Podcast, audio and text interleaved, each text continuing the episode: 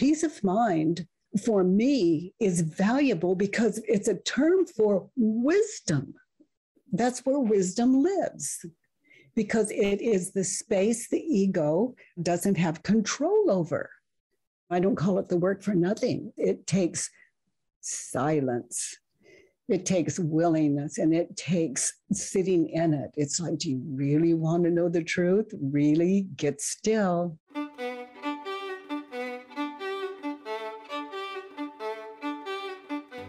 Welcome to the Glo Podcast. My name is Lisa Brooks Mills.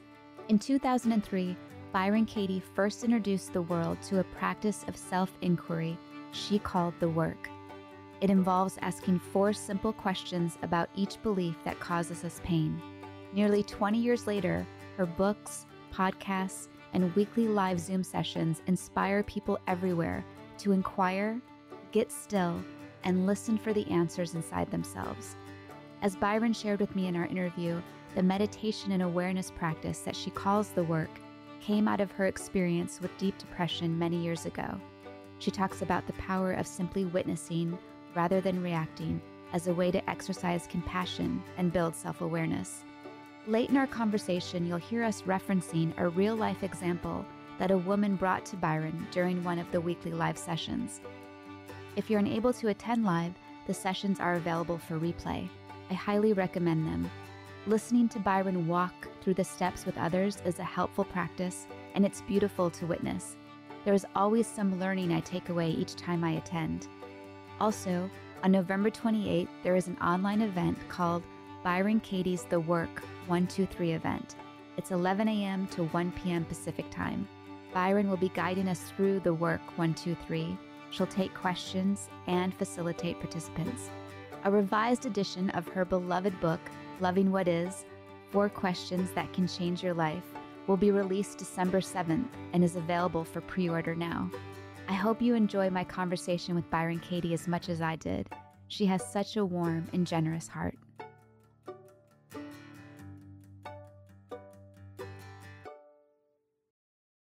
Welcome, Byron Katie. It is a sincere gift to spend time with you today. I consider it a privilege and honor to be here with you. Though we are connecting virtually, I feel you right here next to me. Thank you so much for the good work you are doing in our world and always leading with such love, beauty, and grace. Your work has touched my life and millions of lives around the world. You are the author of several books, but today I'd love to focus on what is perhaps your most sought after book, Loving What Is Four Questions That Can Change Your Life. This book explores the process of the work, as you say. The work is a way to identify and question the thoughts that cause suffering. It is a way to find peace with yourself and with the world. Anyone with an open mind can do this work. So I wonder if we could start with your story, your journey leading up to this awakening, what you were experiencing before this work, this type of inquiry was discovered. So, a lot of depression, more than a decade of very deep depression. And that's one reason I put myself out here is hopefully through my experience, people won't have to drop into a such a, a, a depth that they can be spared that. And I say that as I look back at those years of depression and agoraphobia was horrible and raising three children at the same time. But as I look back, it's very clear to me that what I was thinking and believing about me, about the world, my family, the thought, the the crazy head, what I was thinking and believing, was the cause of my suffering. So, by some grace, as I lay sleeping on the floor one night,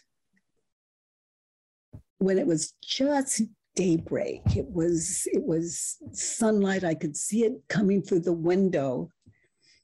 But as I lay asleep, a cockroach actually crawled over my ankle, over my foot. And I opened my eyes and there was there was no identification. It was like a witness with no identification. And I saw the window and I saw the light coming through the window. And all of a sudden, it's like I saw the cause of all suffering. I saw the cause of life. I saw how it began. And of course, that's just my personal experience. But I saw that the light in the window, or the window with the light coming through it, it meant nothing until a name was attached to it. And I wasn't doing it, but there was the window, the light. And once it was named, I saw that was that was the beginning of, of this life as, as I know it. And the shift was, you know, first I want to share with you the value of sharing this experience. It was on that floor I learned after the fact, as I pondered it, that when we believe our thoughts, we suffer. And when we don't believe them, we don't suffer. And I've come to see this is true for every human being. So, also on the floor, I saw a way of bringing people into the experience that I experienced on the floor. And the way to do that, that's not something that I could give. I could talk all night and day and not give people what they're looking for. But I can offer up those four questions mm-hmm. that I invite people to, and they hit those realizations within themselves, just as I did on the floor. So we all have equal opportunity. Freedom belongs to all of us, it's our birthright. And the shift in me was so great that my children, other than my physical body, didn't even recognize me. And they kept testing me and testing me. And and my reactions were the opposite of what they had experienced prior to that that time that moment on the floor so the shift was so great their friends recognized it my husband at the time recognized it um, and word of mouth long story short has blessed me just word of mouth to be with you here now lisa and to share this gift again. Thank you for sharing. I feel like so many folks, I think what makes your story um, so wonderful is that it's so relatable and helps people feel right away not alone. Mm. Even if it's not, you know, the exact type of situation, it's still they can relate to some type of suffering. We we have suffering in common Mm-hmm. You know, that is that is what I call earth school. There's suffering and and my job was to wake up to the world the way it really is beyond what I'm thinking and believing about it. That's why inquiry, you know, every time we sit in inquiry in this these four questions as I point to inquiry, every time we sit in them, and notice the answers within us that meet those questions, our life becomes kinder. Mm-hmm. Yeah. Before we get into the the questions, if we could stay in this moment right now too, when you're on the floor with the cockroach. I was just snapped from nothing to something. Mm. And just like no different than anyone that uh, wakes up startled. It's like I was being shown it was an experience and it was um, it was we would we could say a moment in time but i can only tell this in retrospect mm-hmm. i only i only noticed it after the fact. It's like i noticed what i noticed. And and have somehow just um, converted it in a way that what I say is fairly unimportant to the listener until they experience for themselves the power of inquiry and sitting in themselves. Right. But no, there was no magic happening, no woo, no nothing. It was just like every human being we notice and we have aha moments mm-hmm. it's just that this this was there was nothing before it because i was in a dead sleep nothing related to it was it happened so quickly and that that um that amazing grace. Yes. So this great awakening and i think sometimes at least when i look at myself in my life there have been moments more profound than others. And then some, it's just these moments along the way of recognizing, of sitting with what is, paying attention, noticing the nature of the mind. And so sometimes it's slower, and then sometimes there are these opportunities for these more sort of profound, sort of a slap across the face from the universe, like wake up moment. Yes, yes, exactly that. It's just that I, I saw in reverse how it could be. I don't think I have words for this. Short version is I didn't take it for granted. I sat as you describe you sitting with yourself. But I had these four questions that would hold me in a particular kind of inquiry as I, in retrospect, am pointing to of my experience on the floor. Do you feel like, were you up to that point asking anything from God or the universe for a sign or, or? Um, it, you know, it, just screaming. If I had to put it, we're just screaming, help me. I can't, I can't take this anymore. It's too hard. It's, it's too hard. I just wanted to die. I was, it was breathing felt painful. It was very dark, deep depression and self loathing. It just reminds me of those moments, those fallen to your knees type type of moments where it's just too much mm-hmm. and i mean someone might call it like a rock bottom moment yeah it certainly was the answer to the prayer whether there was a prayer or not that was the prayer. There's a there was an in, internal prayer. Just help me. It seems like from that point so it found you so to speak. The work found you. Mm-hmm. And then you are, in a sense, the vessel and guide to then go on and share it with others. Yeah, as long as I'm invited. Yes. That's, that's the key for me because I don't see that there are so many beautiful ways here in the world that um, this is just one way.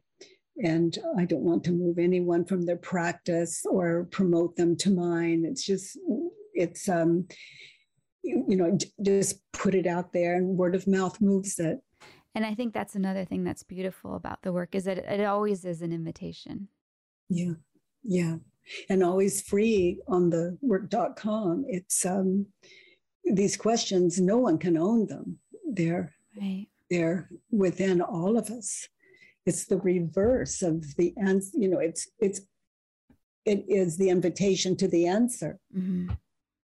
and I, I love that so much. We'll touch on that later a little bit about how accessible the work is. I think our audience will appreciate this because um, thinking more about the work, that it is a meditation, this inner inquiry, something we sit in, as you say, an opportunity to witness the nature of the mind. For me, it's helpful in that moment to witness the nature of the mind and sort of practice becoming the detached observer. And so it's like diving into yourself, as you say, contemplating the questions, dropping into the depths of yourself. Listen and wait. Yes. And I love that that part about the waiting, the patience, allowing. Yeah, it's, it's so lovely and it's certainly worth waiting for. There's yeah. nothing more important to do. Because sometimes in this world, maybe, or in this day and age too, we want things so I want to, I want it now and I want it fast. You know, it's just shifting from that culture mindset to the gifts that can come once we allow ourselves the time just to sit. Yeah, I like to say when inquiry, it's it's like if you're in a hurry, slow down. Right. Yeah, and how if you take time to meditate, you'll actually end up getting more done in your day. Yes. it seems counterintuitive, but it but it does it does work. So you say the answer to your question will be there no matter how closed down or hopeless you think you are. Yeah, the answer is there. We just need to ask. You know, there's um there's something we've heard um, ask and you'll receive. It's like ask what? The truth will set you free. What truth? What truth? You know, it's but this makes it um, understandable. You know, it's like he shouted at me, and I have the thought he doesn't care about me. And the first question is Is it true? He doesn't care about me. And then to meditate in that. And I see the image of him yelling, and I see his face is red, and I see he's he's it looks like he wants to wave his arms and he's holding it in. And I see that in my mind's eye, and he's yelling at me. He doesn't care about me. Is it true? So I wait. And I look at that in my mind's eye because we can take it to our deathbed. It's not as though it's going to go away until it's resolved, is what I've discovered. So, is it true? And I look at him, I sit in it, I'm meditating in that image in my head of that situation when he was yelling at me. And already I start to feel compassion. Mm-hmm. His face is red, it's all crunched up. He doesn't care about me. Now I can hear his words. I'm not manipulating. I can hear now, meditating in it, after the fact, I can hear now what I couldn't hear then. I actually hear his words. And as I listen in this situation, it's not about me. I'm thinking he doesn't care about me. And as I listened, it wasn't about me at all. The thing that came to mind was that in the moment, that all of the stress hormones, the fight or flight's coming up, and it is a protective state of, I have to protect myself. This is about me. But then, as you said, once you sit and settle into a meditative space and can get quiet, now the, the stress response is settled and you're able to open, sort of take off the horse blinders, if you will, and see more. This person is suffering. It's not about me. Yeah. And then the compassion comes in. Yeah, which moves me to the next question. In that situation, when he was yelling at me, now he's just yelling, not at me. Mm-hmm. it looks like it's at me. But in that situation where he is so loud and expressing, how do I react? How did I react in that situation? How do I react when I think the thought is yelling at me. He doesn't care about me. And so now I'm going to meditate in that. And I see those images of the past where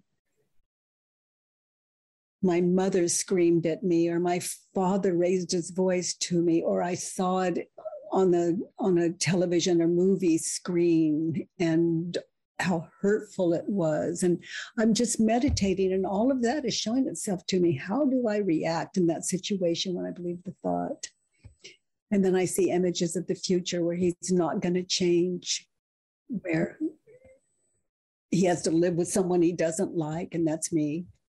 And all these things and the emotions that happened with it.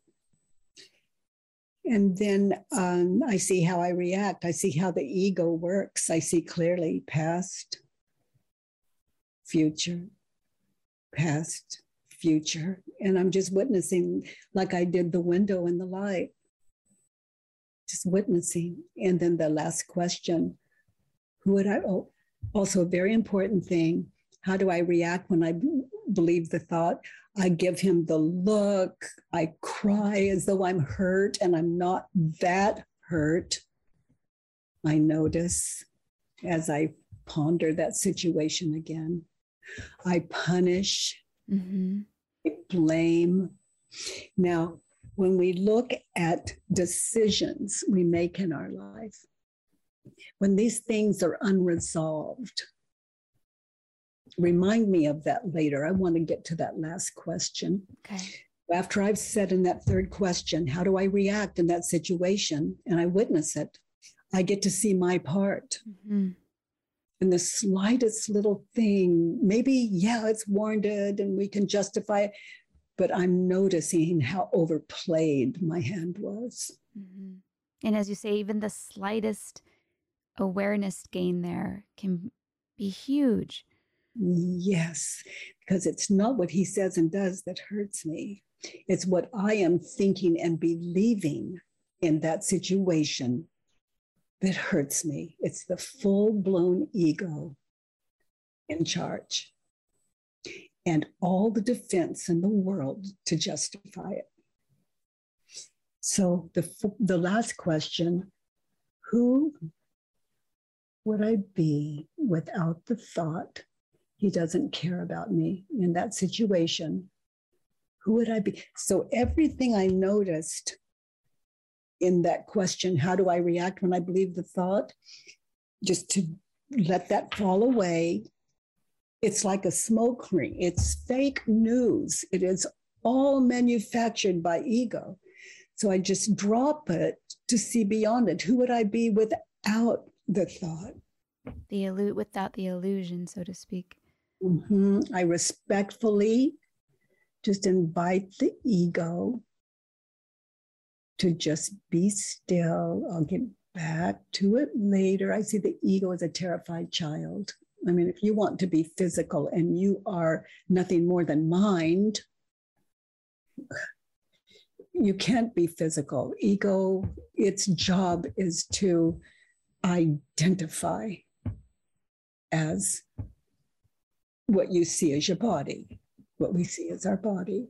And it can't. Mind is not body. So that fourth question, who would I be without it, that drops. And the ego wants to hang on, but I just, I'll get back to you later. Who would I be in that situation? I watch the same situation. I see him, I hear him, I'm present, I'm still, I'm a listener. And again, compassion, just I see his face is red. He is out of control. Mm-hmm. He's he's not in his right mind in that situation, in my experience.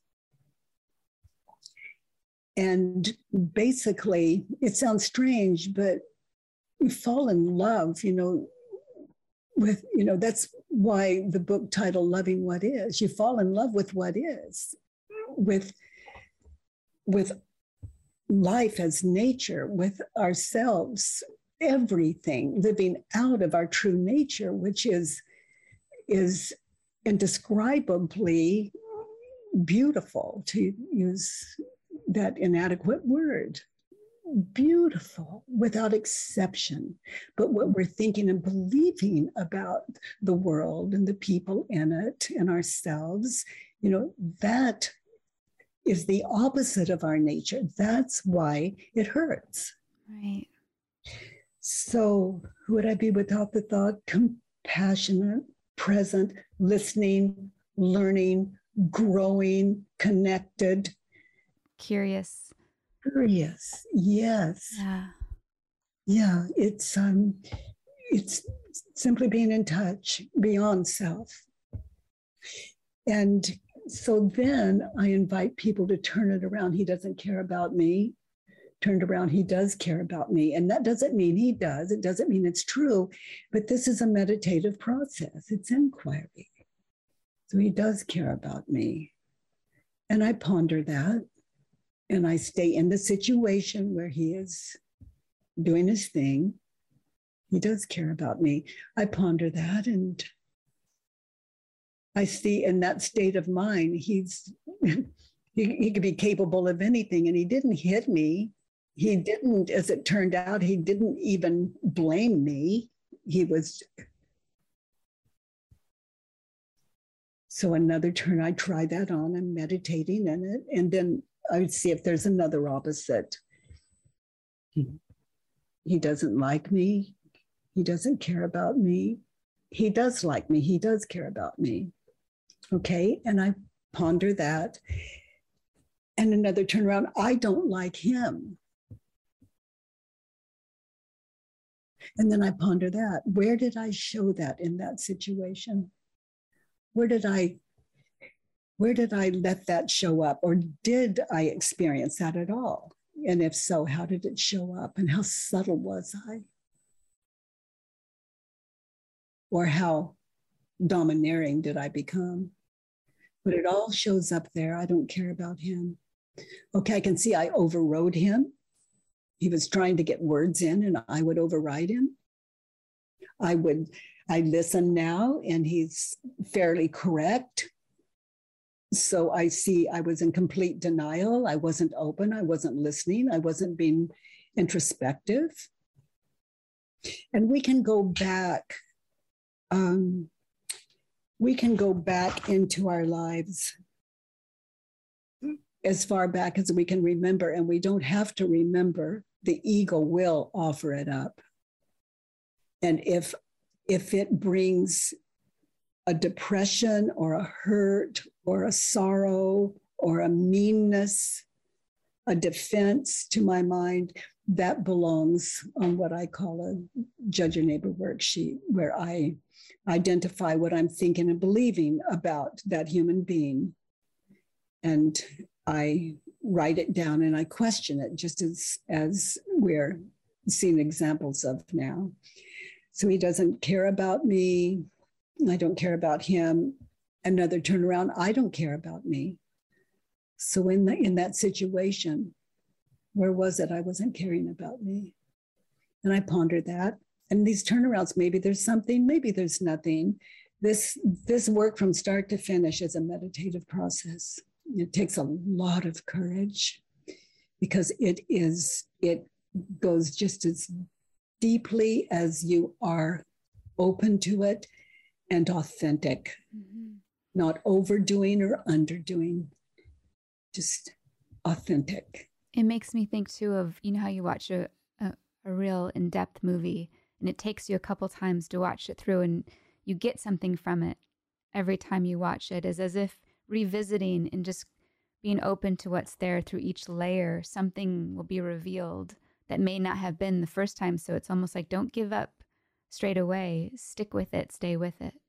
Because the ego wants to override everything I've just described, it wants to say its piece. Mm-hmm. But when I identify what I'm thinking and believing in that situation about the other human being, then I am giving the ego every opportunity to speak. And I find that respectful. Mm-hmm. And, you know, I, one of my books is A Mind at Home in Itself. That is the ego finding a home in itself in what I see as me.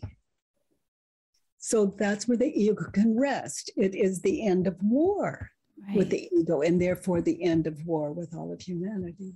And you say that war be- belongs on paper. All war belongs on paper. That's the only sane thing to do once we understand how to do it. And so, what I was going to say, Lisa, yes. earlier is how we react when we believe the thought. Let's say I said something or did something or gave him the look or all three. It doesn't matter what he was saying and doing. I'm looking at my part, how I reacted when I believe the thought, he doesn't care about me. Now, all of those things go, they're negative, which is the opposite of the heart. They're unkind,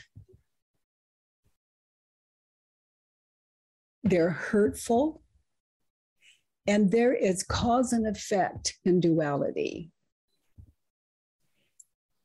And if I say, or anyone, and I invite all your, your um, listeners to test it, anyone that says or does anything short of our heart, our true nature, the immovable, we call it God, we call it good, we call it, I refer to it often as the immovable. It's there's nothing we can do about it. The ego can never compete with it. It loses every time. So that that true nature of ours, anytime we do anything that opposes that, we feel emotions that eventually we become so in tune with that we just can aha we just live out of an aha. Just oh good one oh good one ego. It's it's it's like because no one's guilty. It's just the ego fighting for a, a survival. Right. So in that so you and your platform are so aware of nutrition and right living and and and well-beingness. But anytime like how do i react when i believe the thought? I say what do i say? What do i do? Etc guilt happens. And that's why the ego has to justify justify justify those what i said and did. But it won't fly because it's against that nature of the heart. So guilt happens Ego tries to override it, but guilt happens. Okay, so when guilt happens, it can only go so far. The ego can only go so far. And then what happens are images of a past and people who are interested in nutrition, the effect of what I'm speaking to and pointing to are where all addictions live. Hmm. Guilt is the food for addictions. So it's like the work found me and I did the work and smoking quit me. I did the work and compulsive overeating quit me. I did the work and and anytime they would pop up again, I just look at what I'm thinking and believing, identify it, and take care of it, and not to get rid of an eating disorder or they're all thinking disorders. Mm-hmm. And we're looking them square in the face as we sit here together. But the ego goes so far in all the, the self blame. And then you see the images. And I like to say, you know, it's, for example, if you imagine biting into a big juicy lemon right now. Just imagine biting into it. You can even feel the physical. I mean, you're feeling it and shaking your head. It's like, yeah, okay, so guilt goes so far, and then the ego offers up that image, and it's chocolate cake or it's an it's it's whatever our addiction is, and it is so it is so compelling that you're already like an alcoholic has already taken the first drink. If rather than a lemon that pops up it's alcohol that pops up or whatever the addiction is. But they say an alcoholic can't take the first drink or they can't you know if you do you can't stop. Well you've already had the first drink and anger um, anger, we say and do things that we feel guilty for. And we experience anger as a human race several times a day, some of us. So, you know, guilt, guilt, guilt. So, peace of mind for me is valuable because it's a term for wisdom. That's where wisdom lives because it is the space the ego doesn't have control over. I don't call it the work for nothing. It takes silence. it takes willingness and it takes sitting in it. It's like, do you really want to know the truth? Really get still. Right. What we call sitting in the fire, so to speak. Sitting in the fire. a, a couple things came to mind. Um, I do want to touch on ego identification again, but I was just thinking about how these images of the past it's like it's trying to trick us with more evidence like see remember this happened remember this happened. Yeah and it does if we're not awake to the ego and and it's um it's um it's fight for existence. Right it's going to go kicking and screaming. Not going to go. You know it's it's um it's it's here in earth that's you know that is school. Mm-hmm. and so i can see the ego of the past you know i can see the past where he said and did what he said and did and i can see the future where he's going to do it again. And so now the ego's in play and it's as though you're sitting in reality but it's not. It really is a movie an illusion. It is it is the not now the not ever. And the the illusion the movie feels so real. Mm. that's part of the trickster right? Like it feels so real. It's got to be real. You know it's it's it's um this work for serious meditators this work is a kind of guide through meditation just it's it it's a, a gentle offering, a guide all the way through. And it misses nothing. I've referred to it as checkmate. Mm. People that, and it will take you all the way to, um, you know, I can, I can say from experience beyond. Um, I'll just say um, Mm.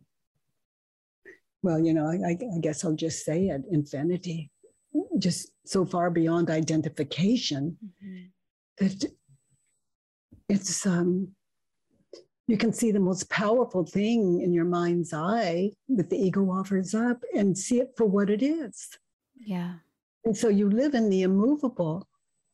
I have a question about identity actually. But before we go on to that, just to speak more about ego identification, you say the ego puts a spell on us and we fall for it. And res- there's resistance to letting go of the fear. The ego will want to override, and then the next thing appears. And I've heard you say how when the ego sees that it's love, it starts to settle a bit and not feel threatened.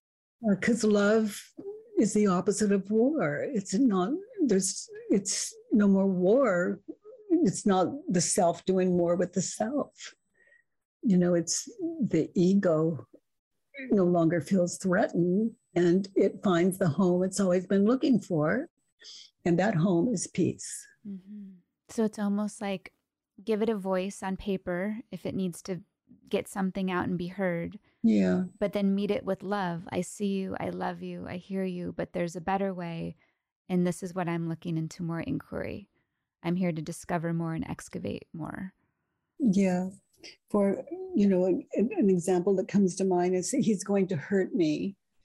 And um, let's say the situation is he's just furious and he's waving his arms and yelling, he's going to hurt me. Is it true? And and it feels like you know self to the self sitting that meditative state later he's going to hurt he's going to hurt me. Is it true? And just just sweetheart it's still is it true? And you can see there's this self questioning the ego without threat because you can't threaten the ego it's going to win. The threat is the ego and it's just and it's not separate it's it's fully armed.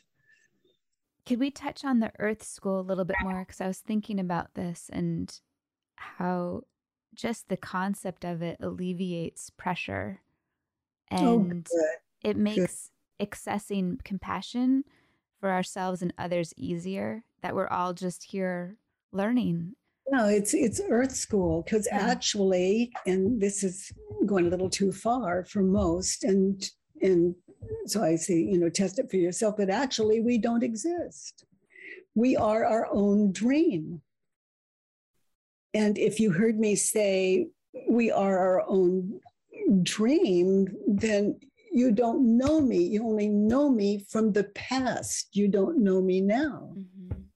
And if I, I snap my fingers like that, and you see me in your mind's eye snapping my fingers, you don't know me you know the way I used to be. It doesn't matter if it's a nanosecond, which it in time always is. We lose the illusion of, of um, Earth School for me is about waking up to reality, to waking up to who and what we really are, which I um, just seconds ago more or less um, pointed to you know, it's really who am I not? Right. I want to ask a few more questions, and if it's okay, and then come back to the four questions of inquiry, mm-hmm. um, just because I want to make sure that we we've recapped that really well for our listeners. First of all, I was thinking about neuroscience and the rewiring of the brain, um, and that each time we do the work, we are creating these new neural pathways Absolutely. We're um, like doing the work on he doesn't care about me, working through that. The next time I think of him in that situation, when it hits my head, like we call it remembering, mm-hmm. next time I remember that situation, he is not the same man that I did the work on. Mm-hmm.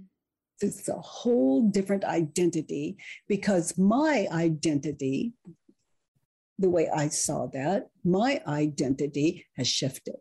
Right. So when you shift, the entire, your entire world shifts. And every time we choose to respond versus the habitual knee jerk reaction, we're laying down new neural pathways in that moment. Yeah, how we react when we believe the thought. Setting us up for the more we do that over time, I'm meaning that this we're setting us up then for the next time to have that more awareness, responding from a more aware place. And emotions begin in our attitudes that we become so familiar with. Mm-hmm how I react when I believe the thought. I can see the attitude and the stance I take, the physical. And anytime I should feel that physical, it's like the temple bell that says, Notice what are you thinking?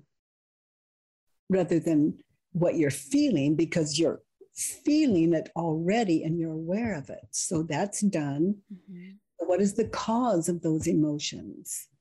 what I'm thinking and believing. And there's no exception to that. And I certainly invite all your listeners to, to um, not believe me, but to uh, test it for themselves.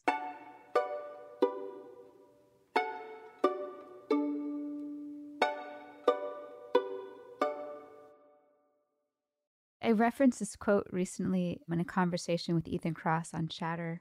The Viktor Frankl quote Between stimulus and response, there is a space in that space is our power to choose our response. In our response lies our growth and our freedom. Yes. And how do you find that? Right. You know, and and people who said who sit in this work, it just becomes obvious. Right. Yeah. The concept be so beautiful, so helpful, but then what you offer in the work is getting to that, is getting to harnessing this moment between stimulus and response or sitting in the fire looking at at what's there learning and growing and evolving from that so that the next time you're met with that stimulus yes. you've got a different response. So when we're turning these around like um, he is irresponsible crazy insane reckless a danger to himself okay so if i question that one belief at a time and then when it's turned around it's in that situation we just try it on mm-hmm. I am irresponsible. Mm-hmm. And so I pondered that. I meditated in that situation. I am crazy. And I witness and I see this woman with, you know, flinging her arms about and sobbing or whatever it is. And insane, yes. Reckless, you know, we justify everything so reckless. Now I'm slowing it down. Where was I reckless? Mm-hmm. And it's by our own definition, which makes it really powerful. And if we need, need a dictionary, it's so it's it, it, can really um, show us something else that we use words that really don't express what we're feeling, and sometimes anyway, a, um, a danger to himself turned around, I'm a danger to myself. Okay, well, that doesn't apply. You know, the ego says, okay, a danger to myself. Okay, so, you know, I'm teaching myself trains of thought that are really harmful. So, a danger to myself, to myself. You see how it takes on these meanings when we slow down. Myself, there's a self that is never endangered, but awareness to that self. Ah, yes, a danger to myself. So it's helping shift from like a victim state to a taking ownership, taking responsibility, yeah, I become I become I'm a hundred percent responsible. Like I've come to see that no one can hurt me. You know, that's my job. No one can hurt me. Right. Is the one human being I need to deal with, and that's me. Mm-hmm. The kinder I am, that is a state of mind. Mm-hmm. Kinder I am, the kinder my world. And no two people live in the same world. There everyone has their own world. And we do war. It's like if you don't believe what i believe then then you're wrong. And that's what we have running in the world. It's it's um it's it's um so you i don't agree with you. So you're wrong of course and i'm right and you just don't understand it. And i give you the look i argue with you i do all of those things and so we have the war of the worlds. But in my world i can say so far in my world everyone's welcome here. Everyone is welcome here meaning no matter what people say and do I'm open to it in my world. And I find understanding in my world.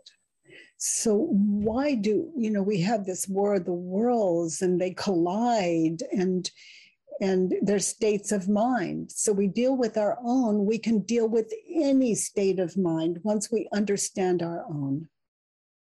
And there's nothing, there's there's nothing that there is no cause for war. Mm-hmm. There's no valid cause for war. And in Earth School, you know, we can justify there is a cause for war. Um, and, you know, it's a state of mind. I'm not for or against. It's just that I don't do war in my world unless I do. And then I've got worksheets for that. All right. And then you go to the paper. Yeah. What do you say for folks when they're in a place of joy? They've been doing the work, mm-hmm.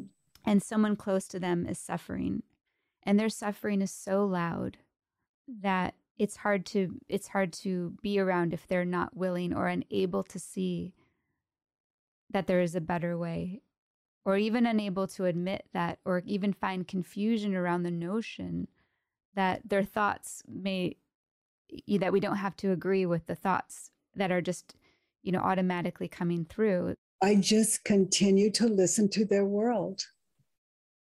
I continue to listen to the world. I don't try to change the world.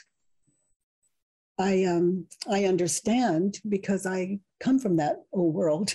Mm-hmm. and and I find I find compassion there just as I listen. Mm-hmm. I'm not a teacher.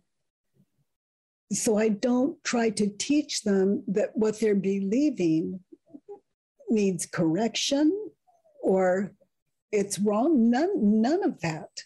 Mm-hmm. I listen. If they've asked me to come and do the work with them, yes. Right. But a family member, a friend, or sitting with someone I've never met in a hospital, mm-hmm. and and I listen. I don't know better medicine, and I mean really listen, because they say, "Oh, the world is terrible. It's not fair. Terrible things have happened to me, and and uh, da, da, da, I'm hearing terrible things have happened to this human being. Mm-hmm. I'm hearing they're living in a terrible world. I mean, every word they say, they're giving me their identification. Mm-hmm. And only my personal fear would try to change their minds. Sure. So listening is great medicine if you're listening to understand. Right. But to try to change their mind, that's not my job. I can't change another person's mind. That's their job. Right. What had me thinking of this was younger folks that are in environments where their caretakers are suffering. Well, three words if it's if they're true. I understand and continue to listen. I understand. I hear you. That must be very painful. I'm so sorry that you're experiencing this. I would help you if I could. Mm-hmm. Is there any thing I can say or do to help you?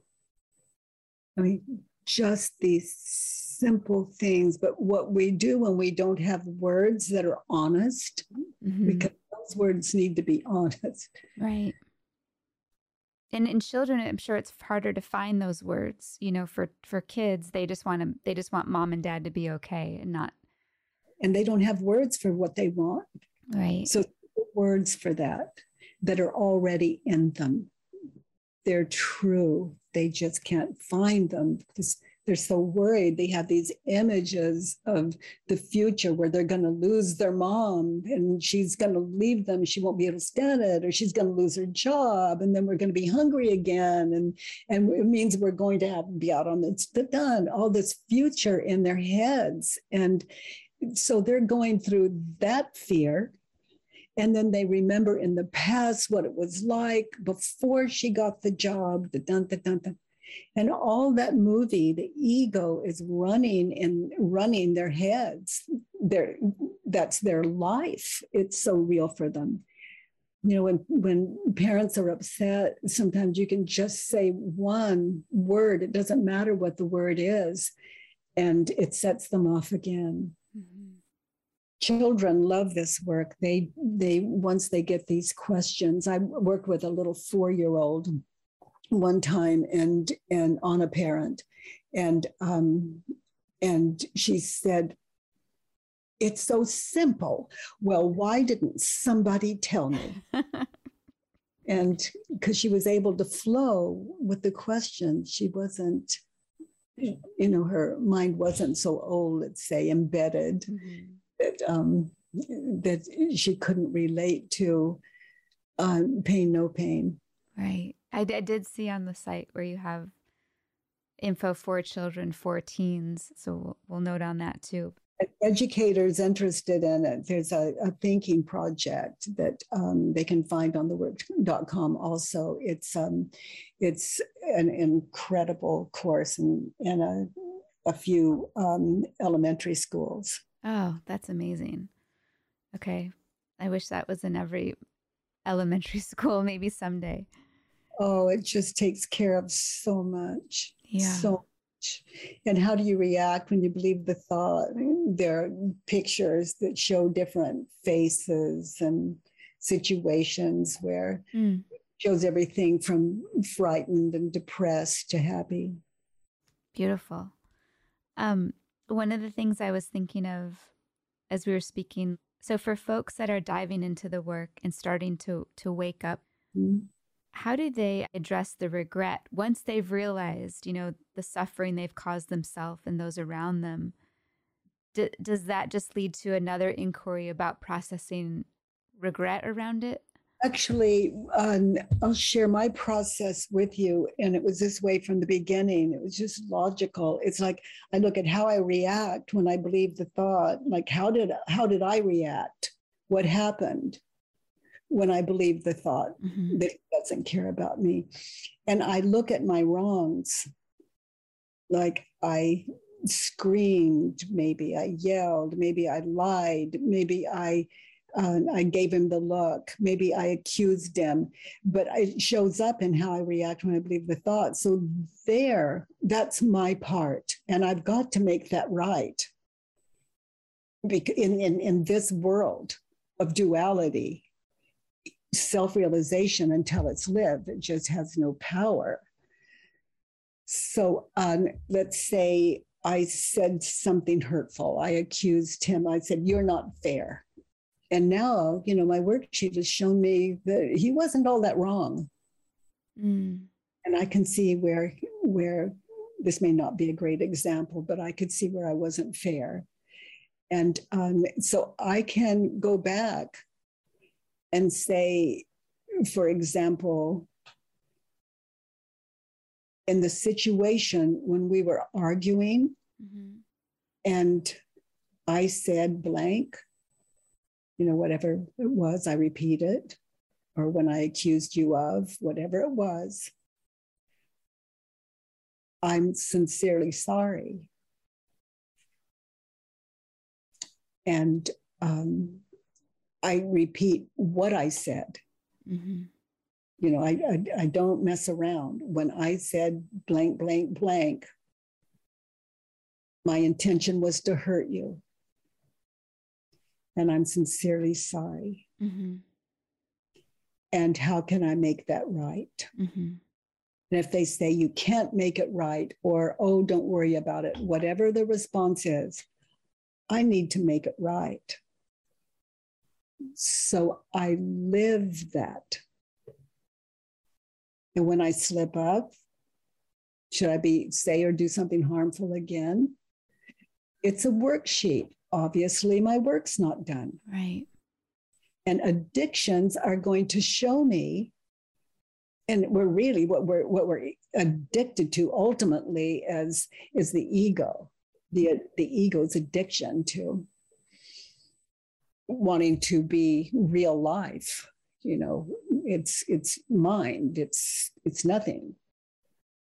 And in this world of duality, it's you know it's a dream and it's um, it's it's really something even though it's nothing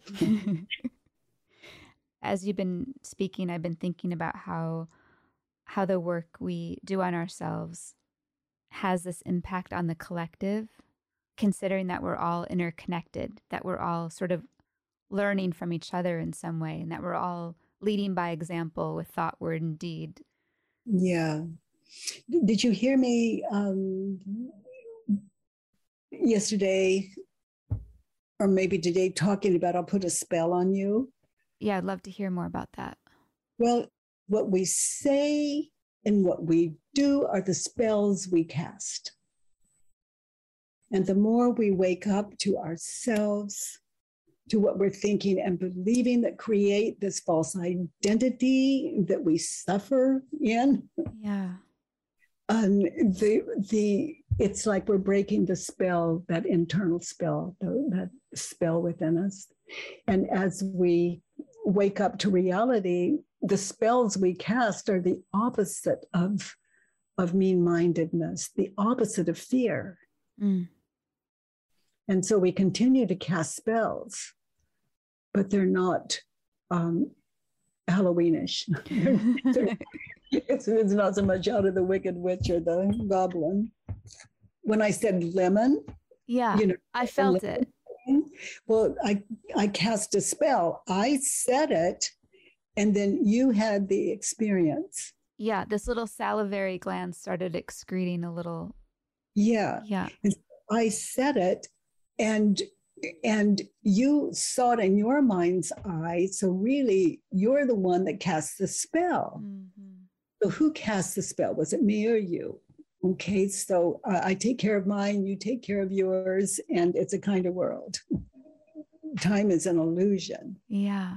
In what we're believing and imagining the ego's play of past future, the illusion, you know, that is the spell that's cast on us. Once we wake up to that, it's um it's a very different world. It's um it's a world of um good. Yeah. Freedom, joy. Mm-hmm. All kinds of names for joy. Yeah. Love. Love, yeah. Without opposite. I was thinking just you were speaking to the grace of now. And that just, you know, I went out last night and, you know, I've been sort of really engrossed in your work these last few days and mm-hmm. just went outside last night to watch the sunset over the Pacific Ocean. And I was so caught up in the grace of now. Mm-hmm. And that it just brought a few things brought tears to my eyes, just this this beautiful moment, but then also, you know, so so just being the witness to this gorgeous sunset and and then I just was started think, thinking about all the people you have helped around the world from everything the, the loss of children, challenges with addictions, um, you know, dealing with someone dealing with life threatening illnesses, financial strife, sexual, physical, emotional abuse, and more. And the woman uh, the other day that, that whose husband um, sexually abuse the daughter. Yeah. Uh, the her three year old daughter.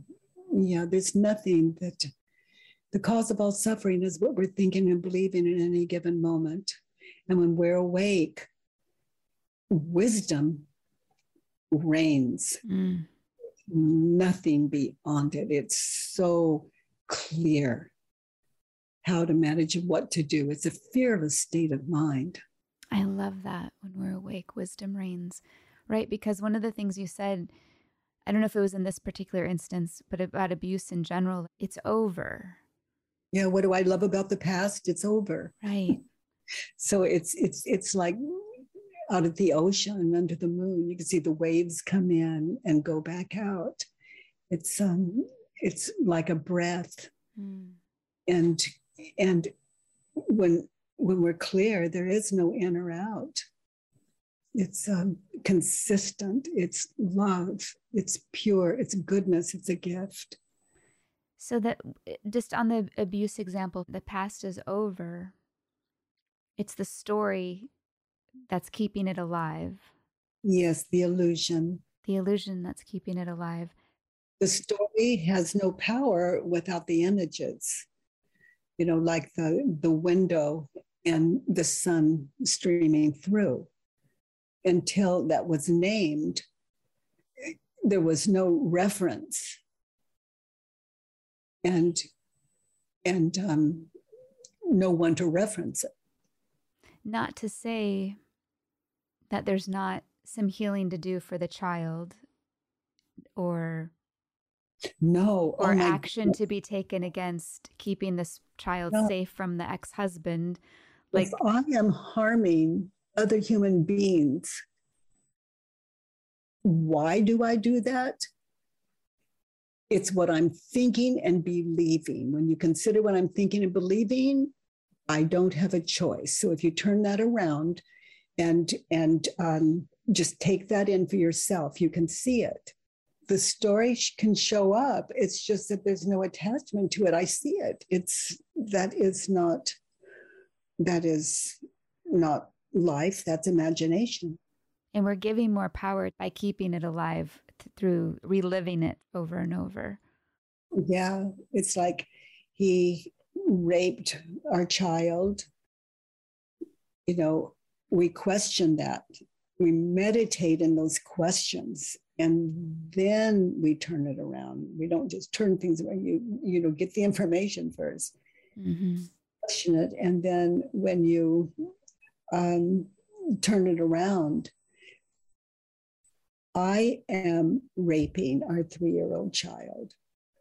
And that's horrific. That can't be a turnaround. That's not so. I would never do that. That's the listen to the ego scream and then slow it down. I rape our three years old. How could that be? That's why we need to get really still to sit in this work. Mm-hmm. It's, oh, the images in my head right now are the cause of my anger toward him. What he did is one thing, but as though that's not enough, I'm doing it. How many times a day? Now, am I angry? What is really the cause of my anger and my hurt?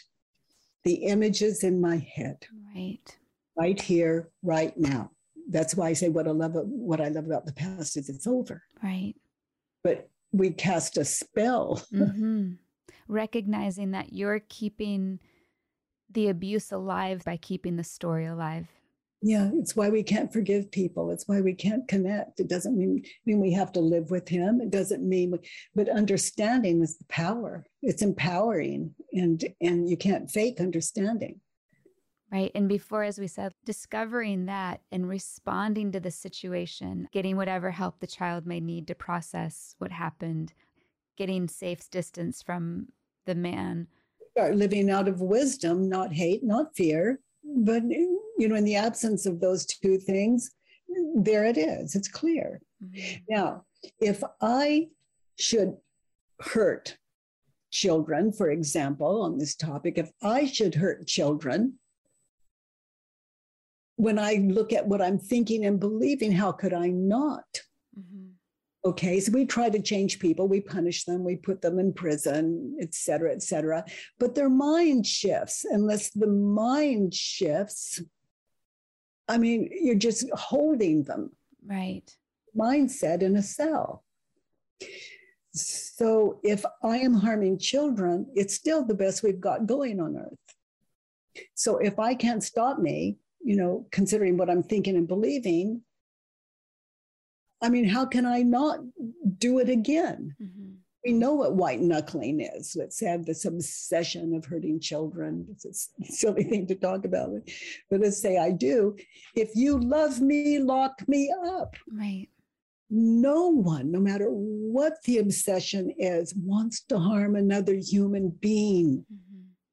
So help me if you care about me, lock me up. And because I can't stop me. So the way we have it set up in Earth, you know, there's um, it's working for us, not against us in every way, because it's Earth School.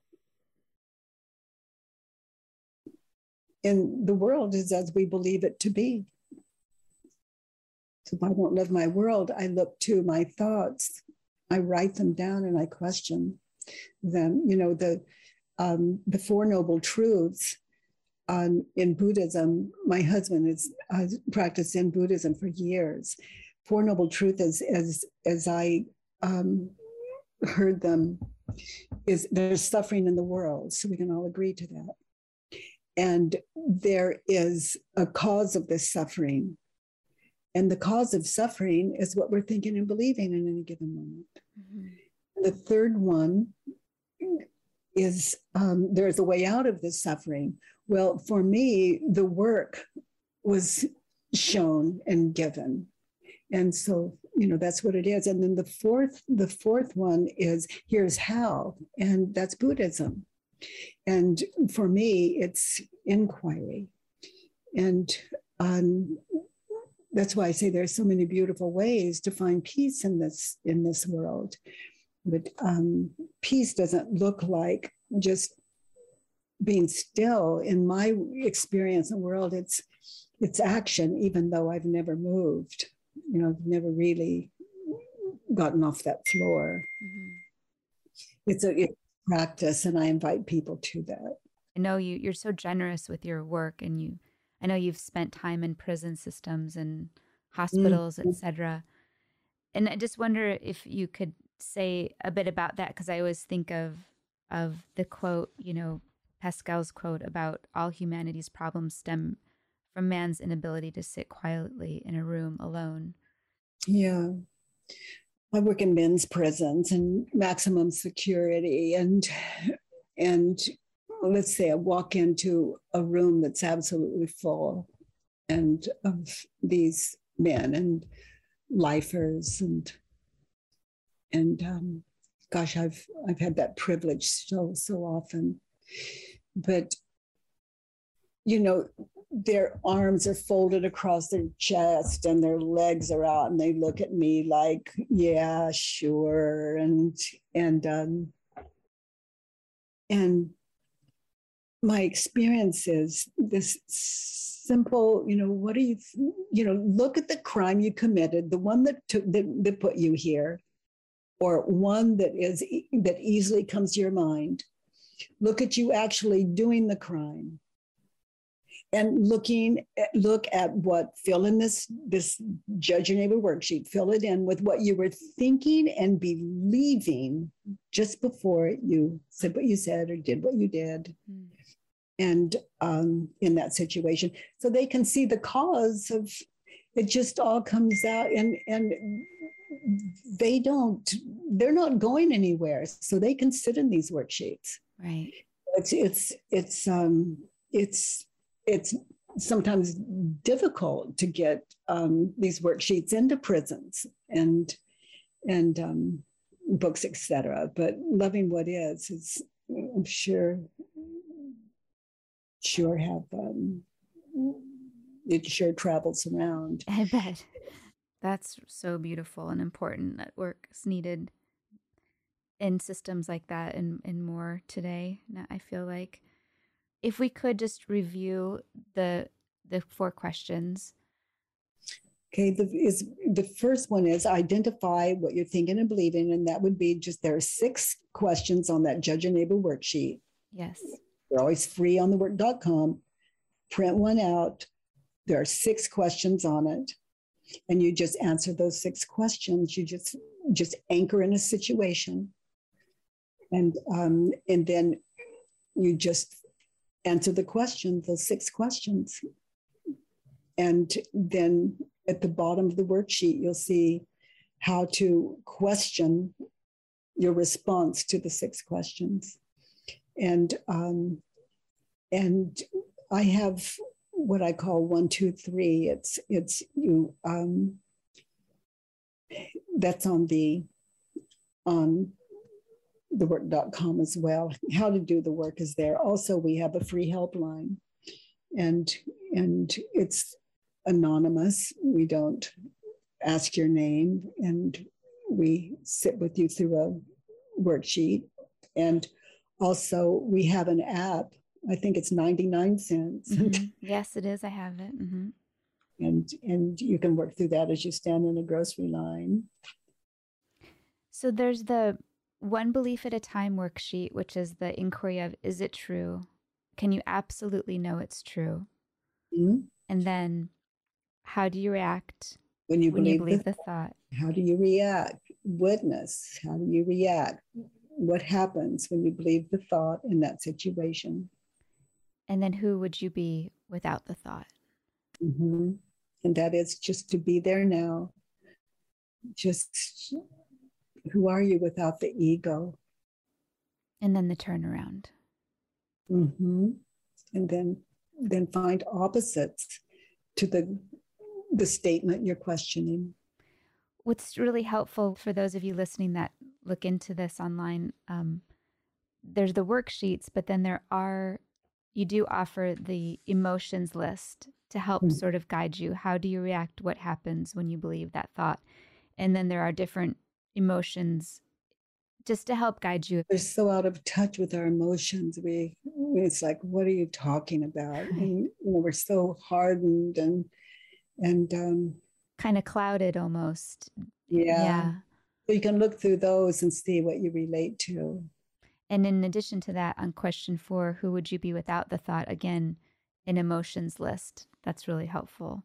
And then on the judge your neighbor worksheet with the six questions, there's an example given so that when you're working through your situation, you can reference that example so that mm-hmm. you can see how it's broken down.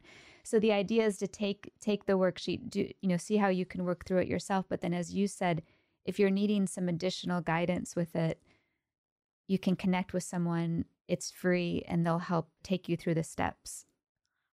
Yeah, and the podcasts for working people, and you just have to choose your own time, and you're in a hurry. Um, there is a, um, I have a podcast that um, that we move some of our morning events over to, and and um, yeah, it's we're really getting some great comments, and so grateful for that. I was thinking, you know, I've been a part of your at home with Byron, Katie. so the Zoom calls, folks, that you can sign up for, which are typically Monday through Wednesday mornings, depending where you are in the world. But just you can raise your hand and and walk through, you know, a situation with Byron. But even if you aren't coming with a specific situation in mind, there's so many great takeaways because we are also connected and there's so many through lines with all of the situations that we're all you know, sort of wrestling with and working through that no matter what, there's a takeaway there every time I've joined. So I appreciate all of these amazing resources and offerings. So I encourage folks to take advantage of that. And is there a new version of Loving What Is coming soon? Yeah, the revised revised uh, version of Loving What Is. That's that book is just boy has it traveled the world in so many languages. Um, but yeah, revised edition, and people can order that on um, on Am- pre-order it on Amazon now, and it's supposed to come out like very very soon. But okay, great. So a revised edition of Loving What Is coming soon. That's exciting. That that book, oh boy. Oh, gosh, it must just be surreal to think of all the hearts that have had their hands on this material that you put together? It's um it's um oh gosh, I don't even you know, I just I love that that it's written in a way that's that affects people's lives and understandable and places them inside of the work as opposed to just reading it. It's um, a little of both.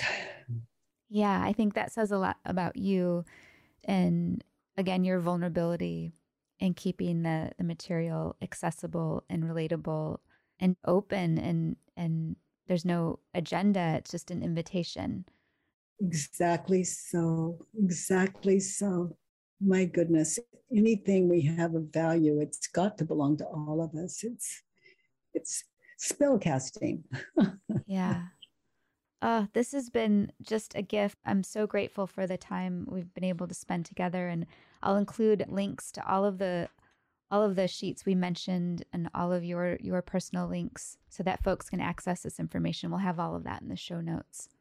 That's great, Lisa. Honey, it's been so sweet spending time with uh, you. I just want to reach through the screen and hug you. I love your openness. You know, you can have it all. Oh, thank you. Okay, sweetie. Thank, Thank you so much. Love you. Bye bye. Thank you to our entire team behind the scenes at Glo. I'm so grateful for your care and commitment to serving our members around the world. Thank you to our teachers for so beautifully sharing your gifts and talents. I'm also grateful to our lovely community of Glo members. You've supported us since 2008, and because of you, we get to continue to do the work we love. It's the combined support of our team, our teachers, and our community that grants me the privilege to continue to bring you the Glo podcast. Thank you to Lee Schneider Red Cup Agency for production support. And the beautiful music you're hearing now is by Carrie Rodriguez and her husband, Luke Jacobs. And remember, take care of yourself because our world needs you. Thank you for coming on this journey with me.